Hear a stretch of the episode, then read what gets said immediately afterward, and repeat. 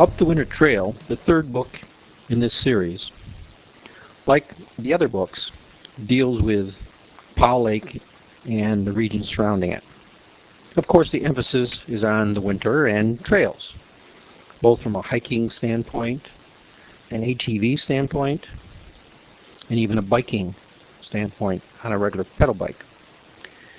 But there are other topics too, which is a common thread throughout the series. Life on Powell Lake is one of those threads.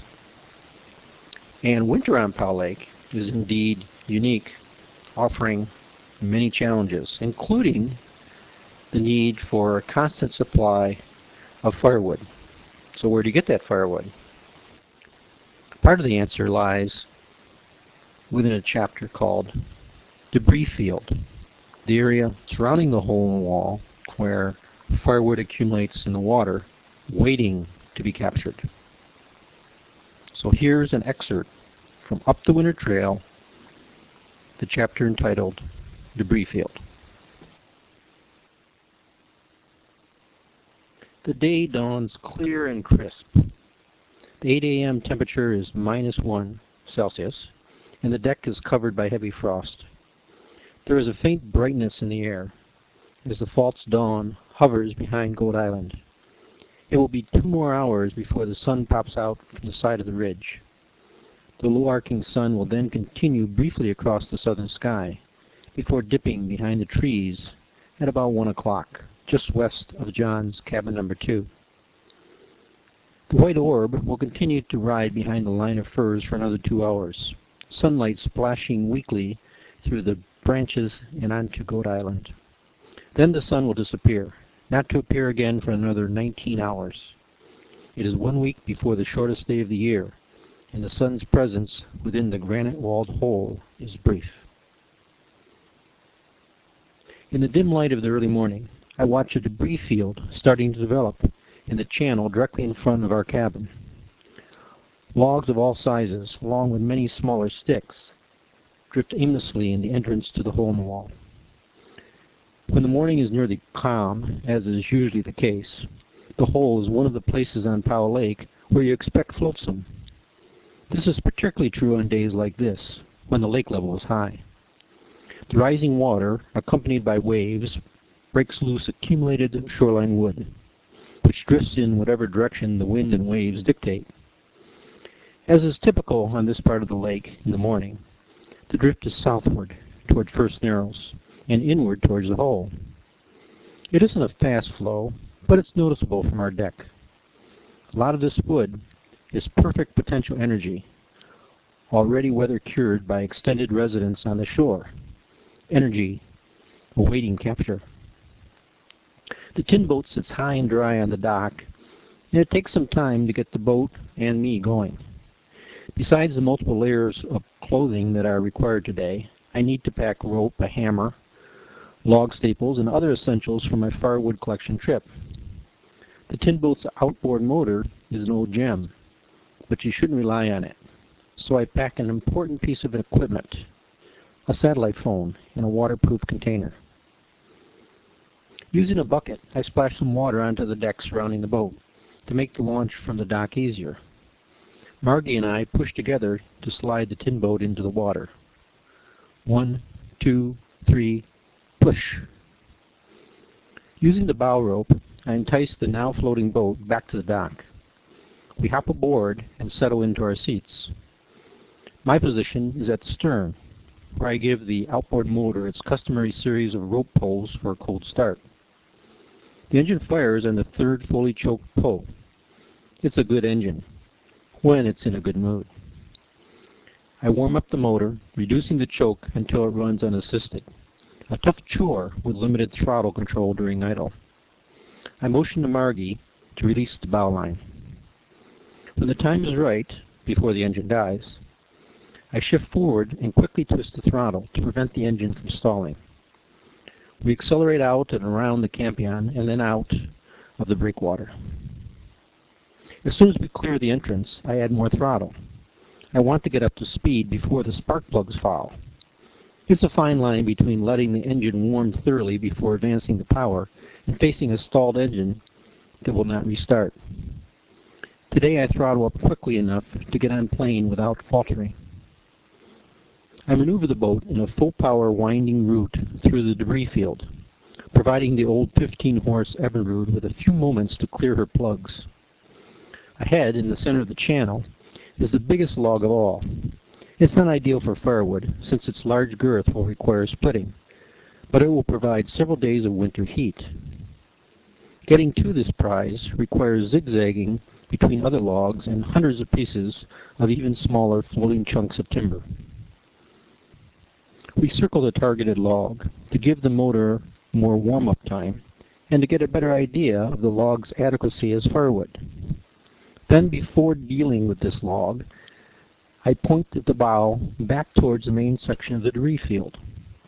Margie is huddled in the front seat, facing backwards to escape the cold flow of air over the bow. Now she turns to survey the prospective crop of firewood. I slow to idle, and the boat drifts forward through the wood and its accompanying frothy swirl of scum. Margie moves back to the middle seat on the port side, which gives her better access to the water. She'll scoop up small pieces from her side. I'll aim for larger wood for pickup by me at the stern's opposite side. Often I am able to split the difference by aiming between smaller wood chunks on the left for Margie, while I simultaneously scoop up the larger, harder to handle logs on my side. Some logs are so big we must work together. One of us snags it, while the other uses their arms to muscle the wooden hulk aboard the tin boat. Within a half hour, logs and fragments are stowed everywhere. Wood juts up and out over the gunwales, the bow, and alongside the motor at the stern. As we troll for firewood, I keep a close eye on those logs that cannot be hefted aboard the boat. We've become good judges of the size and weight of logs that we can manhandle, taking into account the waterlogged condition of the wood. Once in a while, we overestimate our capabilities in a piggish attempt to snag a log too big for our combined strength. In such cases, the log gets almost into the boat before we have to release it with a cold splash. Logs that are obviously too big to harvest by our grab and capture method are candidates for towing. As we pass these logs, I evaluate their merits. We can only handle a few towed logs each trip, so decisions on which logs to pull are taken seriously.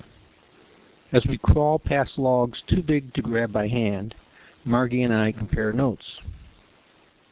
Yellow cedar, announces Margie. That's excellent for firewood, burning hot and providing a natural sweet scent. But if it must be split, that means extra work. It's a trade-off. Potential heat energy from the log versus the kinetic energy it will take to split. The difficulty of hoisting the log onto the cabin's deck is also a factor. The ideal log is fat enough to barely fit through the fireplace door without the need for splitting. And the longer, the better. The previous summer, Margie swam out to an incoming debris field and frog kicked her way back to the cabin, clutching a log like a drowning swimmer she rescued. It took 20 cuts, but no splits, to prepare this log for burning. The 30-foot length of this near-perfect firewood specimen serves as a model for the ideal firewood log. That one will be tough to cut, I note, as a log slides past to the right. Really gnarled. Let's leave it. With practice, you learn which logs will be an excessive challenge for the chainsaw and axe. You remember what a tough hunk looks like, and you avoid such logs in the future. Often it's a combination of wood color and the swirl of the grain that provides the essential clues. The boat is now getting so full that we ride low in the water. We discuss the remaining towable logs and select two to hook. Margie reaches into our boat knapsack and pulls out a heavy rope and two log staples. She hands them back to me. I have gathered the hammer from under the seat and another snatching rope that is always ready in the back of the boat. I swing the tin boat against the first towable log and let the boat slide along it as I ready the hammer and a staple. Near the end of the log, I shift the outboard into neutral, position the staple, and give it a whack with the hammer. The staple sets easily, and I deliver a few more swift blows to secure it. The twang of metal meeting metal is loud and reassuring. With each whack, I feel less resonance from the hammer as the staple pushes firmly into the wood. Two quick loops with the rope will hold long enough to get the log back to the cabin. I tie the other end of the rope to the starboard corner of the stern, in a metal corner gap at the transom that seems built for the task. As I shift into gear and twist the throttle, we accelerate slowly away from the log. The 30-foot rope becomes taut in the water. I feel a firm jolt as the log grabs hold behind the boat. For a few moments, the log is in control, slipping off to the side and pulling the stern with it. We plow partly sideways and partly forward for a few feet. Then the boat becomes the master as the log straightens out behind us. I aim at the second log we have selected and decelerate gradually as we approach to prevent our trailing log from ramming the stern. I repeat the stapling process, and we are off again with two logs in tow. They vie for position behind the boat, the ropes becoming entangled briefly and then separating as their towing paths settle down.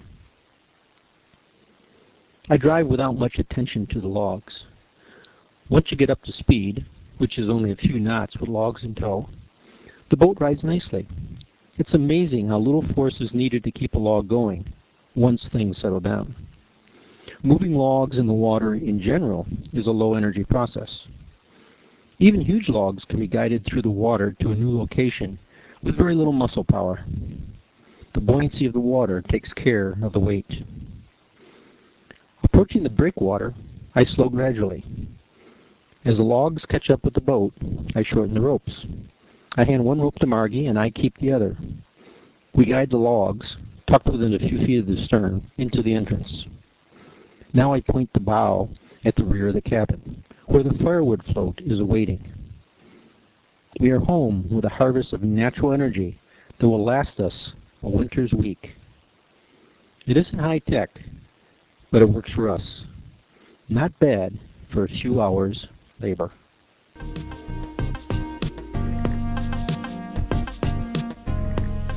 As the author of the Up the Lake series, I thank you for listening to this podcast, and I invite you to uh, check out the recently overhauled Powell River Books website at www powellriverbooks.com.